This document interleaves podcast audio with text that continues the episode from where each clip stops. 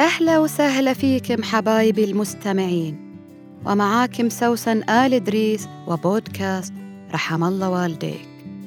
برنامج خفيف أحكي لكم فيه حكاياتي وانطباعاتي في الحياة. اللي أرجو إنها تعزف على وتر في وجدانك من زمان ما سمعته أو كنت غافل عنه. عشان بعد ما تسمعني تدعي لي وتقول رحم الله والديك.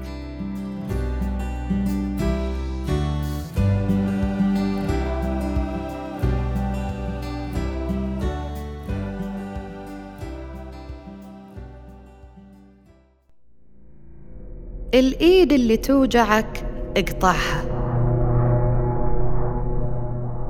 عذرا على العنوان الدموي المرعب لكن لا بد منه. سلمى إنسانة ناجحة ومتوازنة في أمور حياتها لكن بعدها ما لقت الرجل اللي يملى عينها بحيث إنه يكون شريك لحياتها وعادل شاب طموح. وجميل ومهتم بنفسه وبعضلاته. إيه أهم شي عضلاتهم وبروتينهم. المهم سلمى ساقتها الصدف في التعرف إلى عادل. عاد ما ندري ويش هالصدف.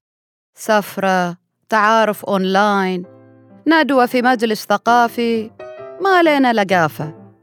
يعني نخلي السالفة ونقعد نقول كيف تعرفوا على بعض كأن اكتشفوا الذرة؟ تعرفوا وخلاص.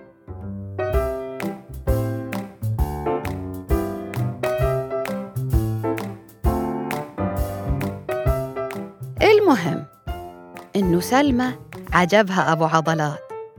طبعا مو بس هي اللي عاجبنها كلنا عاجبنا يلا بلا قلة حياة. وهو بعد أعجب فيها وبنجاحها وتوازنها. المهم بدأت رحلة التعارف والتباحث عشان يقرروا على أرض صلبة إنهم مناسبين لبعض. طبعاً سلمى قامت بتكتيكات التغلي والثقل عشان عادل تخف الإيجو حقه ويجي يخطبها وفعلا نجحت إنه يتمم علاقتهم بالإطار الشرعي. ألف مبروك!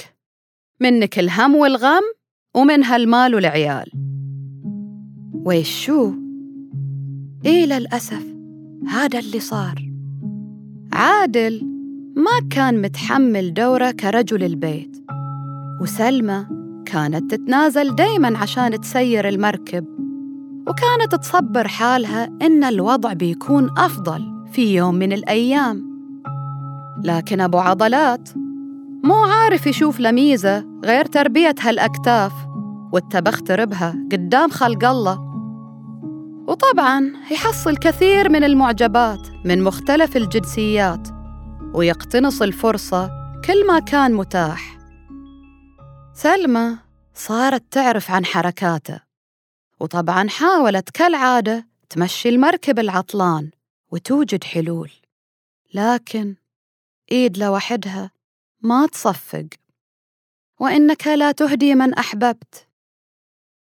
المهم بدت المرأة تذبل وتفقد توازنها وطبعا مع وجود طفل بينهم ده يخليها تتردد ألف مرة. ولأنها كانت في يوم من الأيام تعتبر عادل فرصة ذهبية. كانت تقنع نفسها إنه زين إنها الحلو تزوجني. فكانت أحياناً تلوم نفسها إنها مو مثل الفاشينيستا الفلانية وإنها لو بذلت مجهود أكبر أكيد هو بينصلح حاله.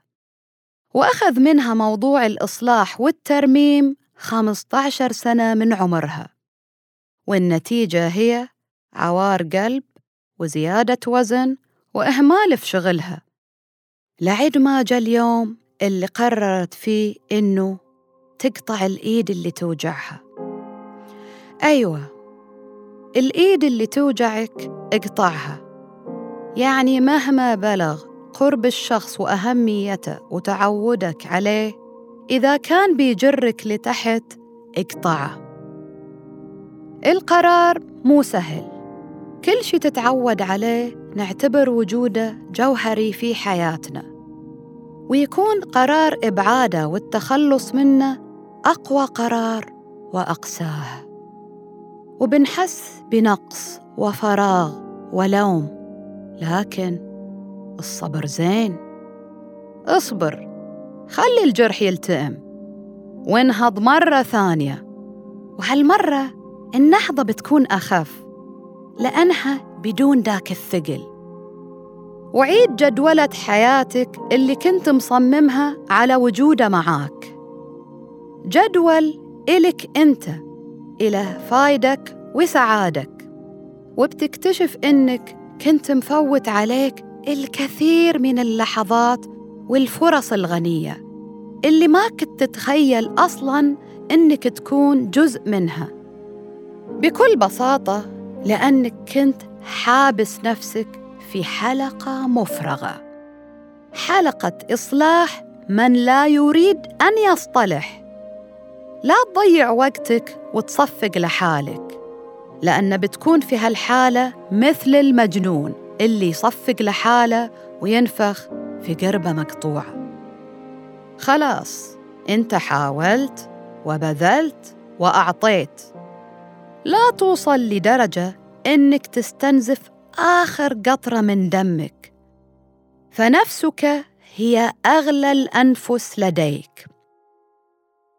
ونقول لكل إنسان كان عنده الشجاعة إنه يقطع إيده اللي توجعه. الله يعوض عليك بالأفضل. ورحم الله والديك.